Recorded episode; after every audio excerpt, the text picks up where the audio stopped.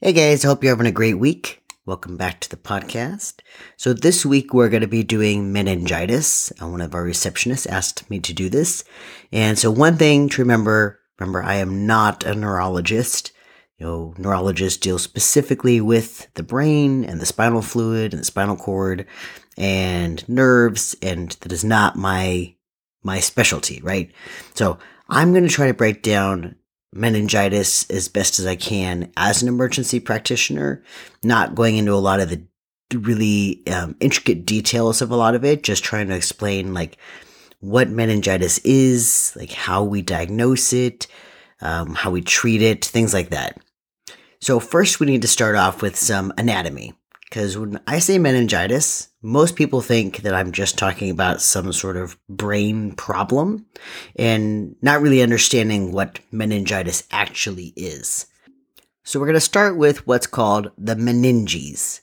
Meninges are this layer, this fibrous or membranous cover that covers the brain and the spinal cord. So, it usually is composed of three layers this isn't going to be huge to know. Like, really, meningitis means that there are inflammation of one, two, or three of these layers of the meninges.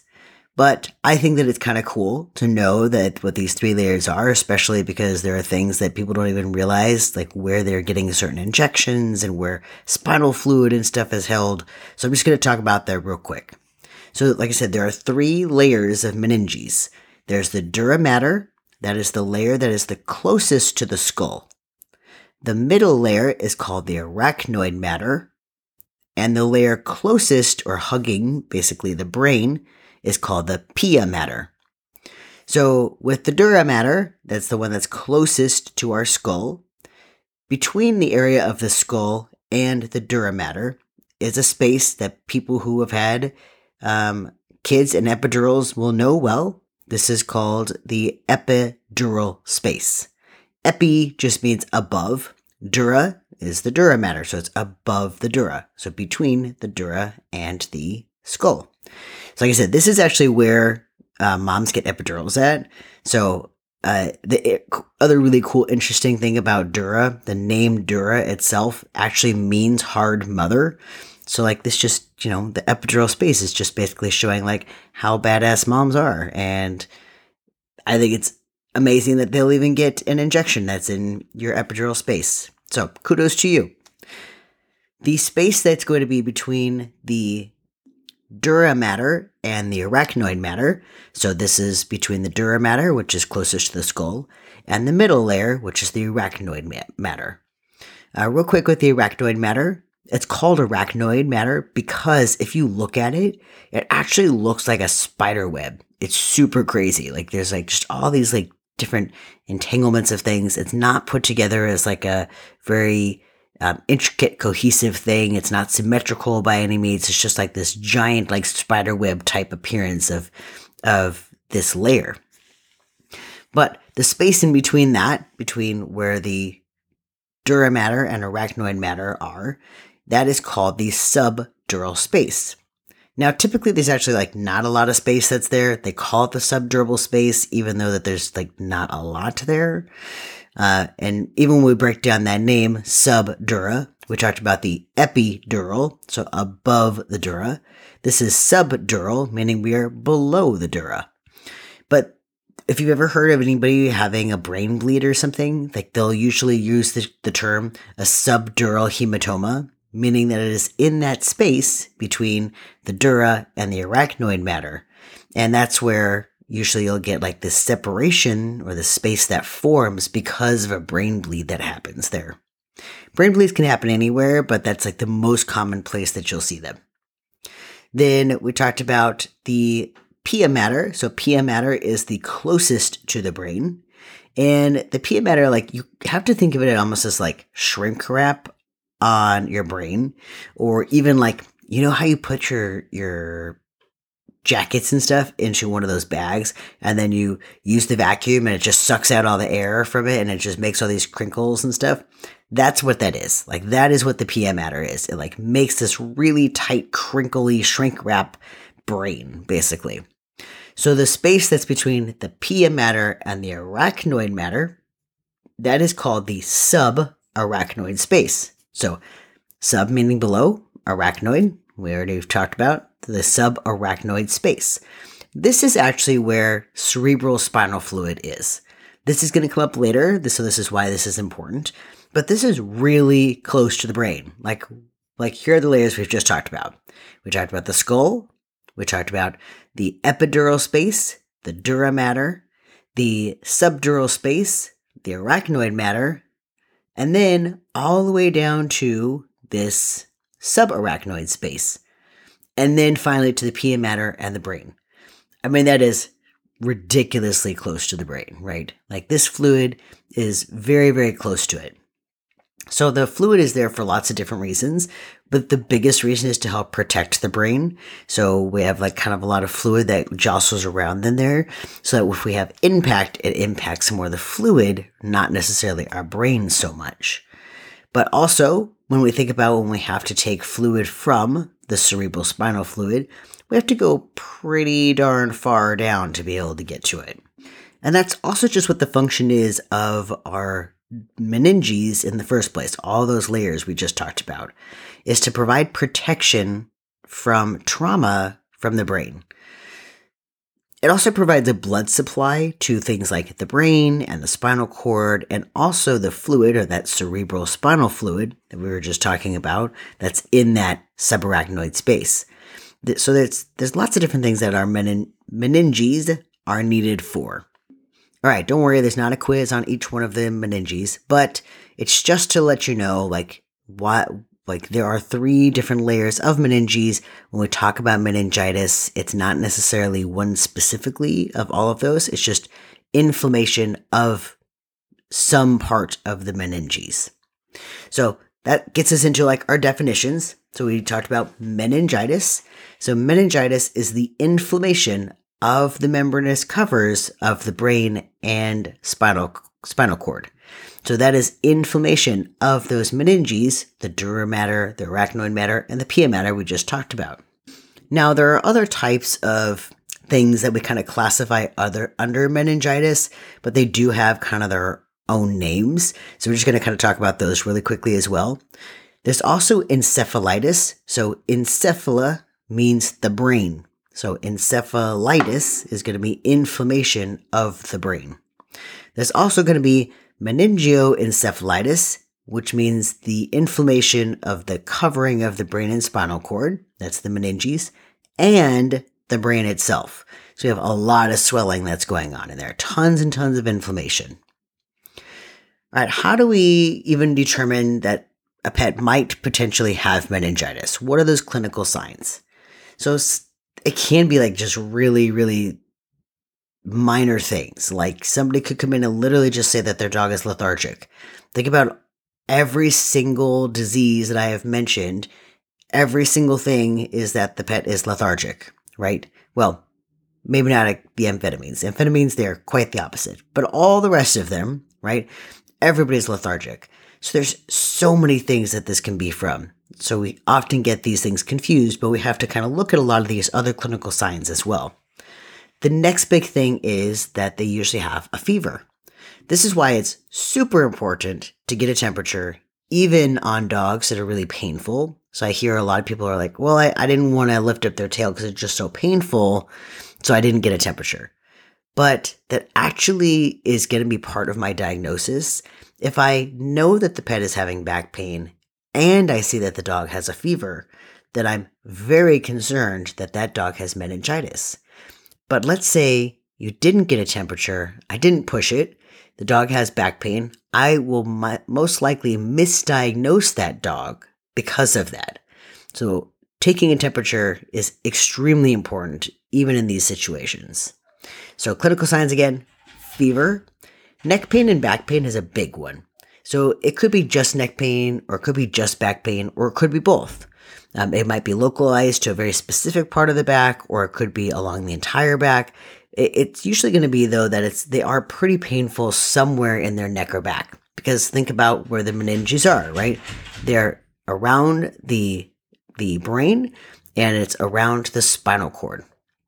And it's one continuous thing. Like it goes from the spinal cord up into the brain. There's like this little hole that you have in your in your skull called the foramen magnum, and that allows things to go in and out from your brain or from your skull. And that's how these meninges connect from the brain down to our spinal cord. So it would make sense that if this is along the spine, where the spinal cord is, that they're going to be painful in that area. I'm just going to make a note real quick. My dog was scratching at the door, so if you hear a lot of scratching in the background, that's why. She just realized that I was not upstairs with her and kind of freaked out a bit. So sorry if there was scratching at the door right there. But, anyways, so we are saying fever, neck pain, back pain. They might also be really stiff when they're walking. Like it's gonna look like they're just painful no matter how they step or no matter how to, how they walk. They could also have some like muscle spasms. This typically occurs right next to the spine because again, we're dealing with the spine and the brain that's usually causing this. But it'll be that they're pretty like painful and you see like these little tiny twitches right next to the spine, especially if you start pushing on those muscles. And it could also be that they vomit sometimes. That's just from all the inflammation building up, creating these toxins that just make them like feel like so painful that they're nauseous, basically. Right, that's specifically the clinical signs of just meningitis. Now, when you're thinking about meningoencephalitis, we're thinking about things that are also going to be affecting the brain. So the brain does so many things, right? Like it is, it tells you your personality, your memories, um, how to walk, how to talk.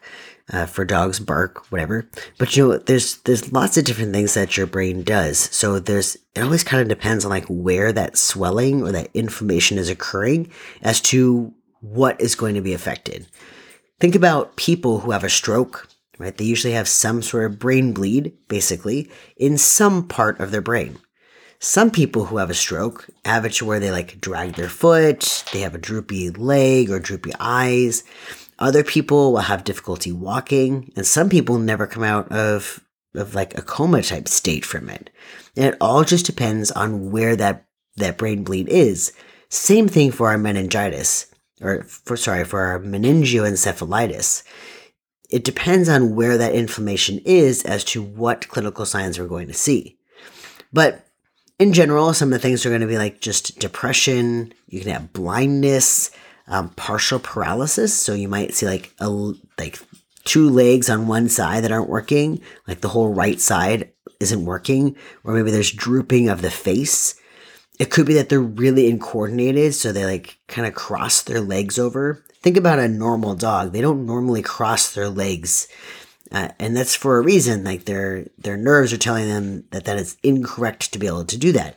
They don't even have to think about it; it just happens. But when they when they are when their brain isn't working, functioning correctly, then we can have that happen.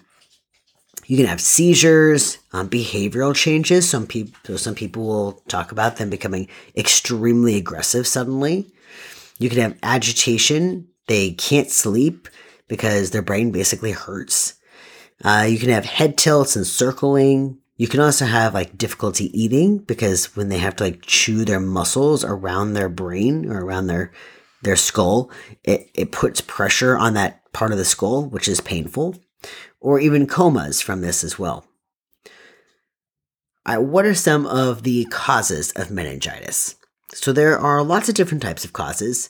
The I'm just going to name kind of the general ones. We'll talk about a little more in depth on some of them. So in general, our causes are going to be something bacterial, a virus, a fungus, some sort of parasite, um, some sort of chemicals that can cause these things, an autoimmune disorder, or our favorite, idiopathic. We don't know, just unknown. We don't know what caused this. So the most common ones in dogs are actually going to be viruses, protozoa, which are a type of parasite, rickettsia, which is a type of bacteria that's usually from ticks specifically, and types of fungus. So some of the viral examples, things are like the one really well known one that we just don't see very often is going to be rabies. So rabies specifically wants to go to the brain. Like that's what it does. That's how we diagnose it is by by looking at the brain. There's no other way to diagnose it. That's because that's what rabies wants to do, go directly to the brain.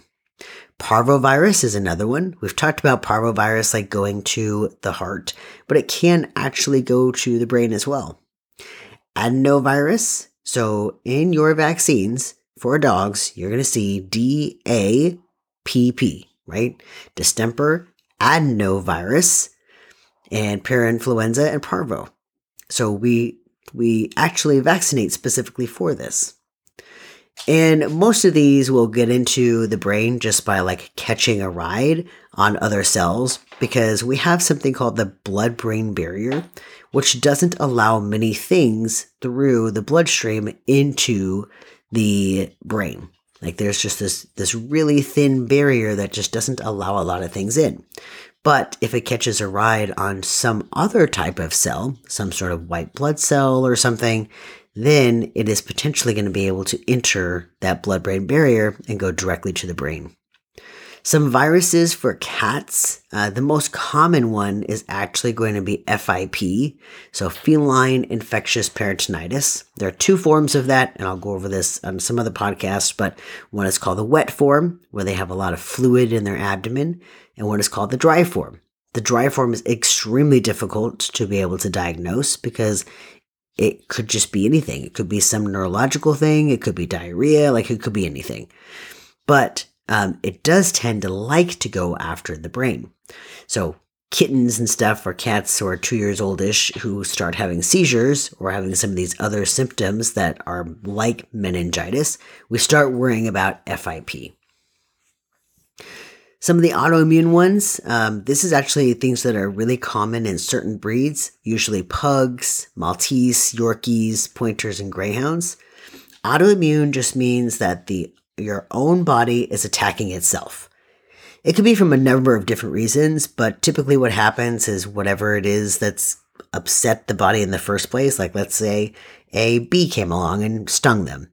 Well, now the the body starts making antibodies or starts making these these soldiers to say like hey anytime you see this this antigen or this protein that looks like a bee sting you need to go and attack it well maybe those little particles from the bee sting then go into the cerebral spinal fluid or into that um, meninges and now the body thinks it has to attack it and it starts attacking itself instead of attacking just that little protein from the bee sting. Parasites is another common one. So some of the things we don't think about, again, I'm sorry about the noises. Uh, my dog is making snort- snorting noises. But some of the other parasites are going to be things like Toxoplasma gondii. That is something we commonly see in cat litter. I don't know if anybody's had this before, but a lot of people will say, "Well, I had to get rid of my cat because of the fact that my doctor told me that they has they have like this this um, disease that they carry called Toxoplasma gondii, and it can kill your baby." Well, yes and no. Yes, they can have Toxoplasma gondii. It's not as common in our indoor cats, though. This is typically our indoor outdoor cats that we see this with. And the only way that it can actually like grow and then be passed on to somebody else is if the litter box is dirty. So it has to sit in there for more than three days in order for this to occur. But let's say your dog goes outside and eats cat poop outside that's been sitting there for five days. Then, yeah, absolutely. Toxoplasma gondii is a potential there. It can even be from other wildlife and stuff as well. It just tends to be with cats. Another one is Dirofilaria immitis.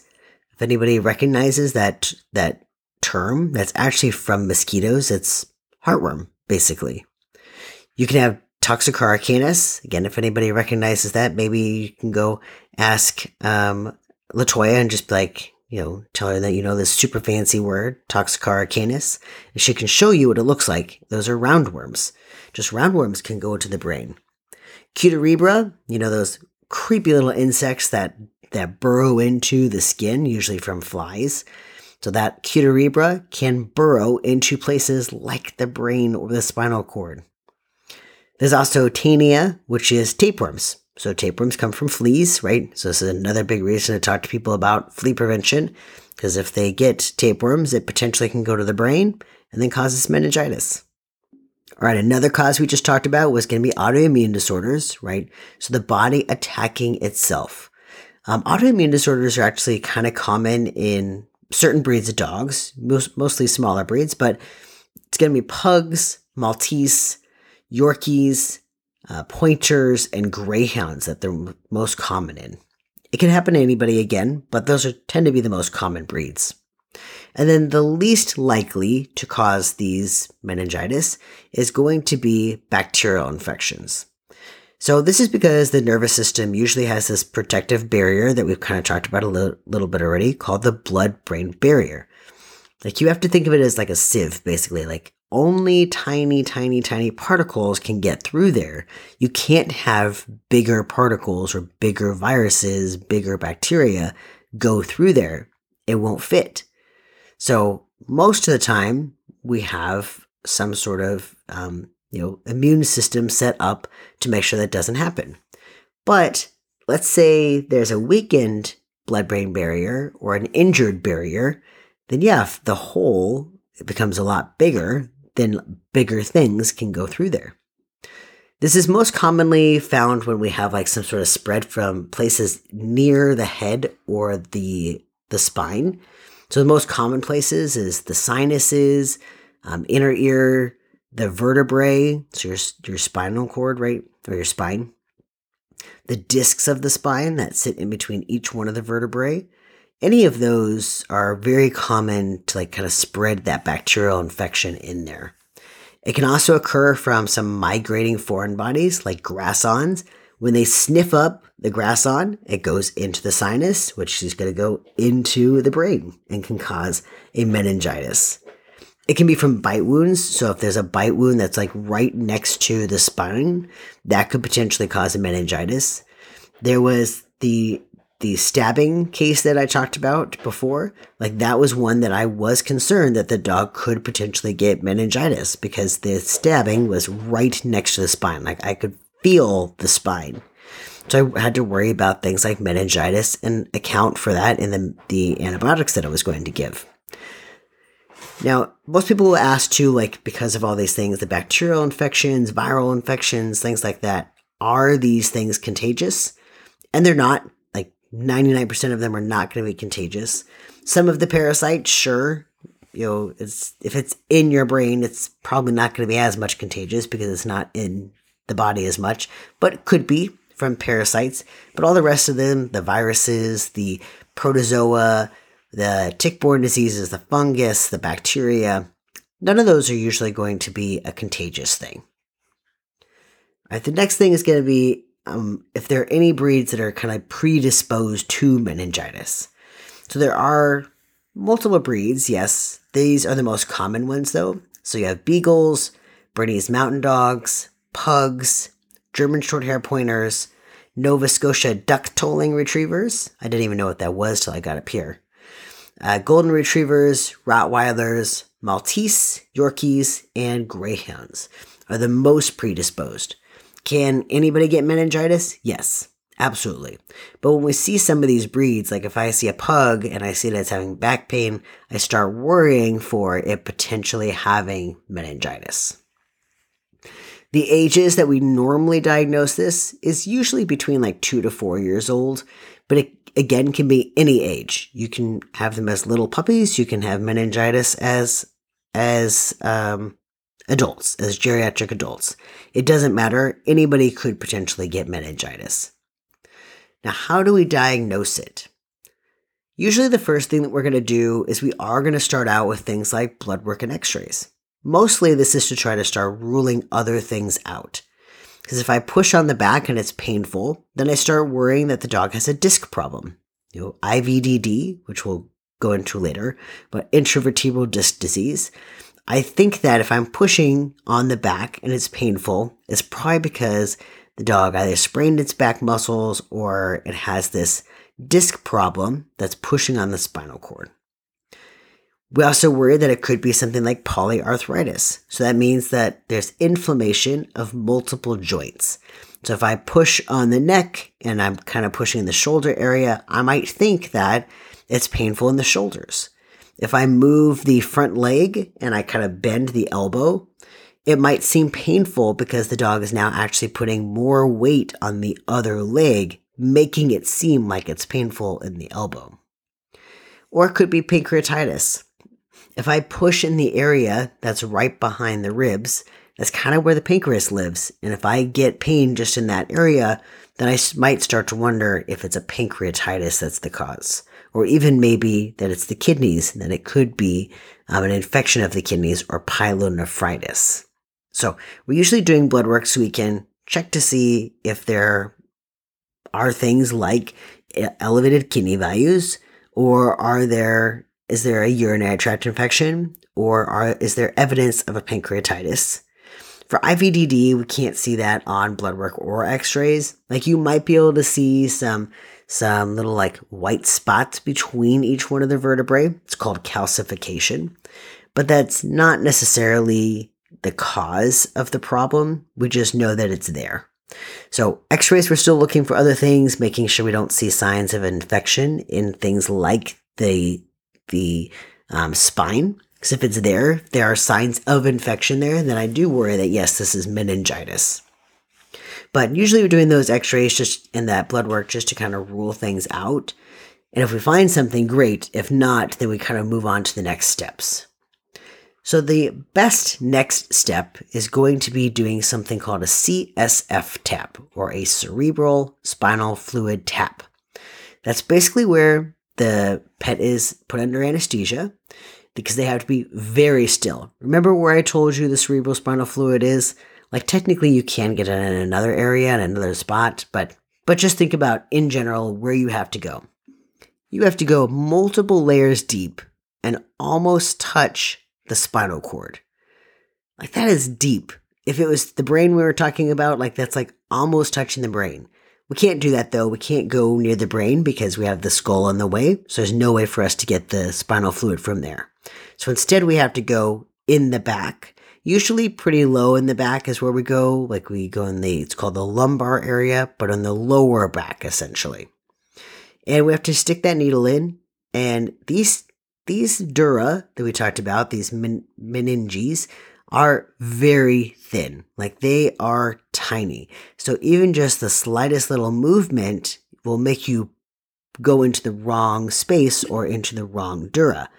So that's why it's really important that they stay very, very still.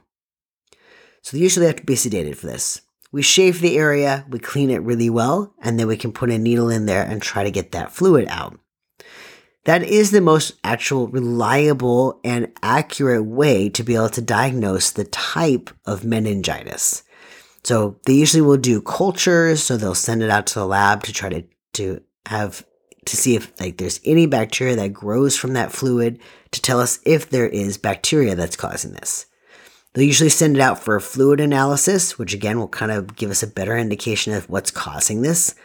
When there are a lot of neutrophils, which if anybody listened to our to the podcast right before this about blood work, you'll kind of know what some of these are. But neutrophils are a white blood cell. So if there's lots of neutrophils and there's tons of protein, then it might mean that this is a bacterial problem or a steroid responsive problem. If there's a lot of eosinophils, that usually means that there are parasites that are the cause of this. If there are lots of lymphocytes, then it usually means it's a viral infection that's causing this. And then we're also looking for bacteria as well. And then if none of that kind of works out, we also do something called fluid PCR.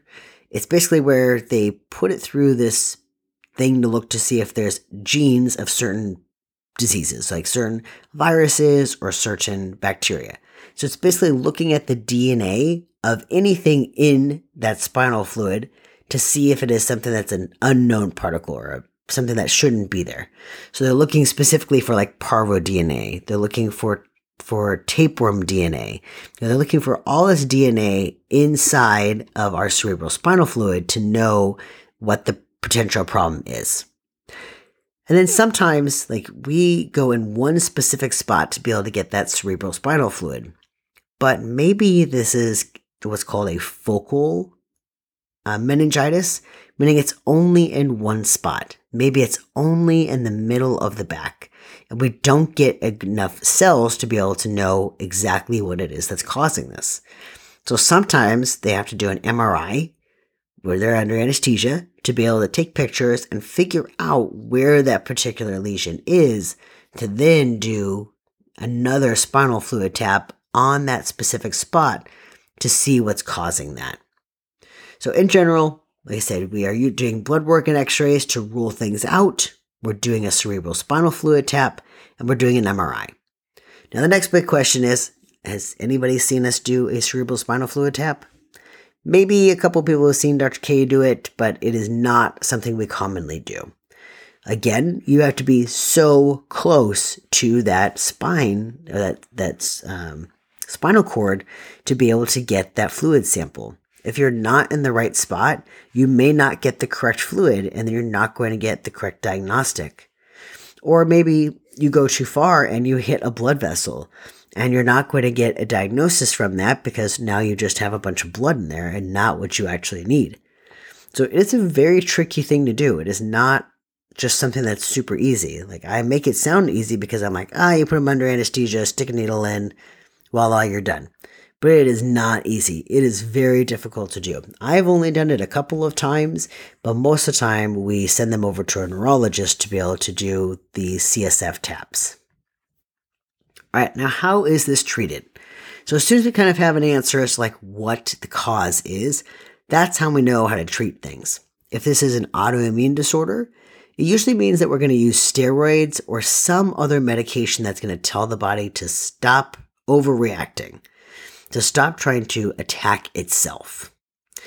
If there is an infection, like a rickettsial infection, a protozoa, or bacteria, Usually those require antibiotics. So we're going to put them on a very specific antibiotic depending on which kind of like, you know, rickettsia or whatever infection we found. Fungal infections usually need very specific antifungal medications because it's not easy to penetrate into the areas that we need them to penetrate into. And some of them can be very toxic, so we have to use very specific antifungal medications. And then otherwise, it's really just supportive care until we get some of that stuff back. So it usually means some pain relief. You know, if they're in the hospital, giving them fentanyl, large amounts of fentanyl. It might be anticonvulsants, so anti seizure medications to try to help keep their seizures under control. Fluids to help keep them supported. And nutritional support, again, to help keep their body supported because they're not going to want to eat and they're not going to want to drink when they feel terrible. And then sometimes physical therapy because they might be in that kennel for a week before they even like start to try to get up. So doing physical therapy in the hospital is really important, whether it's us doing it or Ken doing it. You know, having him come over and just doing like range of motion stuff with the, the pet whenever he can is is really helpful because that's going to help the dog get on their feet faster. And one of the things to kind of help owners understand is that this treatment is for a long period of time. This isn't going to be just like a, we're going to give them medication for a week and their meningitis is going to go away. Like this is months, months and months of doing medication, tapering them off of medications to get them to the point to where they, their meningitis is gone. And even then it still potentially could come back. So, uh, usually people need to be in this for the long haul, knowing it's not just going to be like, oh, you know, five day course of medication and they'll be they'll be done. Like this is months and months of medications that they have to do, months and months of of rechecks to make sure that the pet is doing well. All right, how is their prognosis? Is usually the next thing I get. Are they going to survive this, or is this something that they're going to have long lasting damage from? That that kind of depends, actually. So we don't usually know if there's going to be long lasting damage or not. You know, there could be damage to the brain, there could be damage to the spinal cord, and really, like, the only way we can know that is based on doing like MRIs. But, you know, not everybody has that money to just do an MRI afterwards just to see what was damaged. So we don't actually know like what their long lasting damage is going to be. I've definitely seen dogs that have come back from meningitis and had no no ill problems at all. There was no issues, no long term problems. And I've seen one dog that had a lot of long term problems from it. They definitely had seizures consistently after that. So there's really like not a good way to know whether they're going to have long term problems or not. It also just depends on like how severe that damage was. And again, like I can't physically see that without doing things like an MRI to know what kind of damage was done. All right, next we're going to talk about how common this is. So the nice thing is that I've said a lot of like crazy things about this, right? But the nice thing is is that this is not a very common disease. Like it's not something we're diagnosing every day or every week or even every month. You know, it's not a very frequent thing. So even though it's pretty scary, you know, we don't have to deal with it as much as we normally would have to. Obviously, for somebody who's a neurologist, like that's what people go there for. So yeah, for them, they're going to see it a lot more often than we do, but it's just not as common.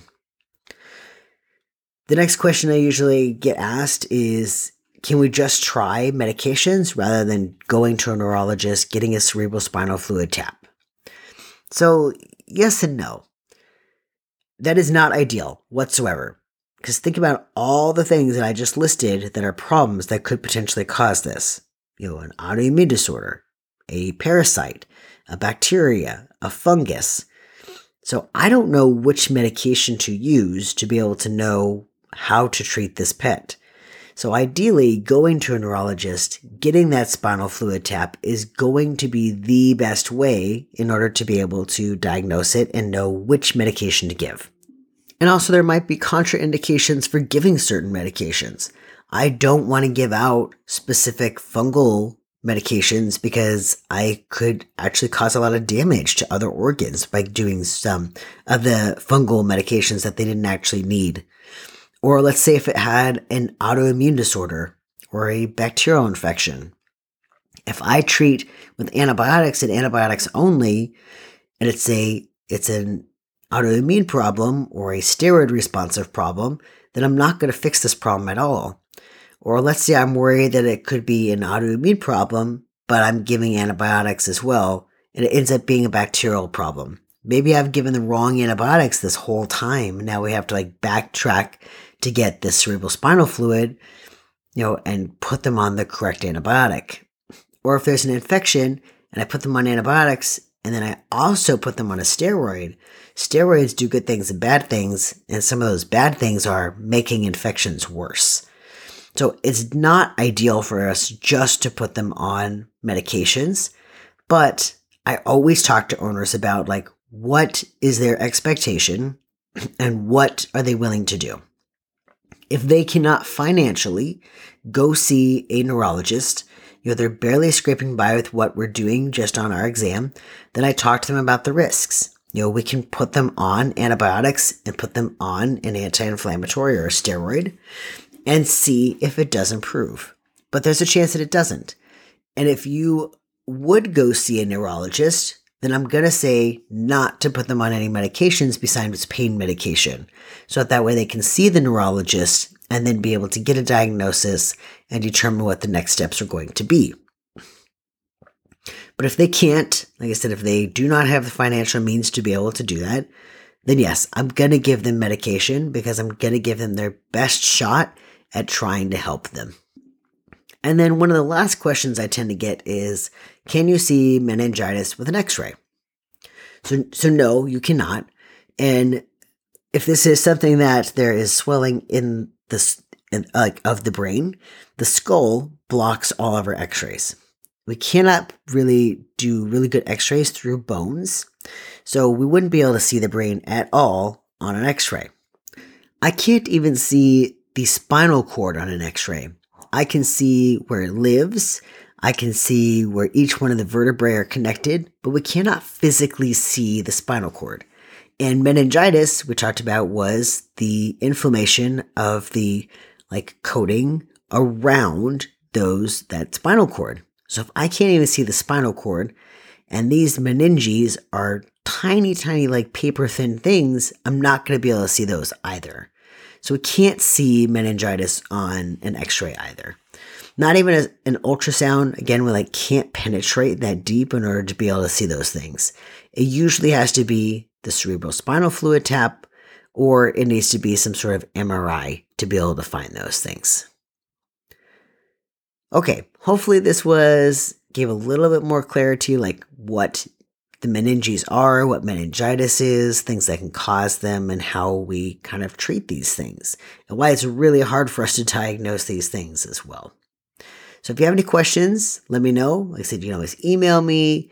You can grab me in the hallway, grab me on your way out, and kind of ask me questions. If you have a topic, let me know. Um, and I'm more than happy to go over all of those things with you guys. All right, now we're going to do story time. So this is a story about how I um, do not know how to fix anything. So you can ask my wife. I am not a handy guy. Like I'm really good at being an emergency veterinarian. I am not good at like putting things together or hanging things up or clearing spaces. Uh, I'm just not good at those things. So we need to clear this space that's in front of like our house area, kind of over by the chickens. And there's these giant wood planks that these people who were here before us put put down. I'm assuming that they put it there for like a trailer type situation or maybe a motorhome. It's kind of hard to tell. But there's like four big planks that are up there. So I talked to my wife and I was like, well, I got to cut down all the bamboo and then I got to take out these big plank things, which by the way, if anybody wants bamboo, you're welcome to come over to my house to get it. I have a ton of bamboo. I hate the bamboo. Um, but it's like a lot of it's cut down. So if you need it for like anything. You need it for a gate. I, I have no idea. Whatever you want bamboo for, come get it. Anyways, so tell my wife, well, I got to cut down all this bamboo, but then I also have to get these stupid boards up. And these things are huge. So I go to start digging them out and realize that the people put rocks all the way around those these giant boards. So it's not like I can just like easily dig down in the ground to like get underneath them and pull them up. I actually have to like pull away a bunch of rocks every time I dig in order to be able to get to it. The other complication is this stupid bamboo. It grows everywhere. And so these these rhizomes, or basically these um, roots that go all around, they grow up into things as well. So I had had a bamboo shoot that grew up into one of these these wood planks. And so I couldn't get it off the ground because it was stuck in this bamboo. So luckily my neighbor, who's so nice, he's like the nicest guy and he knows that like I struggle when it comes to these types of things. He saw me outside and he came over and he's like, Hey, you know, what what are you doing? And I was like, oh, I'm trying to get these stupid boards up and these people like put rocks all around them. It's gonna take me forever. Like I'd already been working on it for an hour at that point. And he's like, well, um, I have like, you know, a pry bar. And I was like, I don't, understand what a pry bar is to do.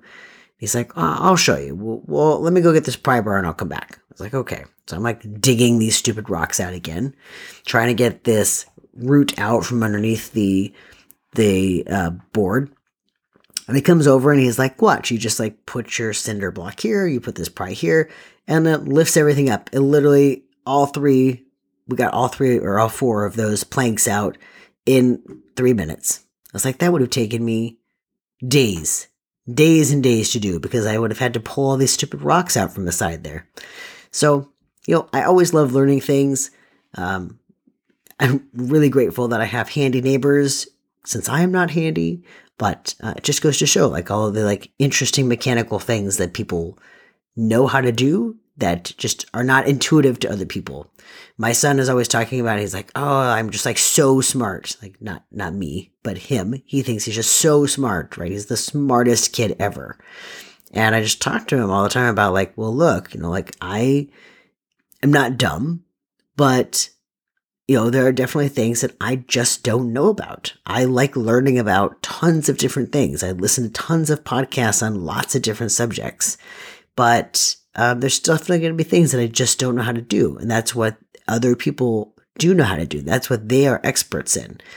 And my neighbor wasn't, uh, he wasn't like a construction worker or anything. He just learned how to do a lot of these things. He picked a lot of those things up. He was actually a financial guy before. So I was just thinking it's super interesting. I was again super grateful. Had bring him eggs because it's like, thank you so much. You just saved me like five days worth of work. It was amazing. All right. Thank you guys. And again, if you want bamboo, please come get it. I want it out of there. It needs to be gone. All right. Have a great day.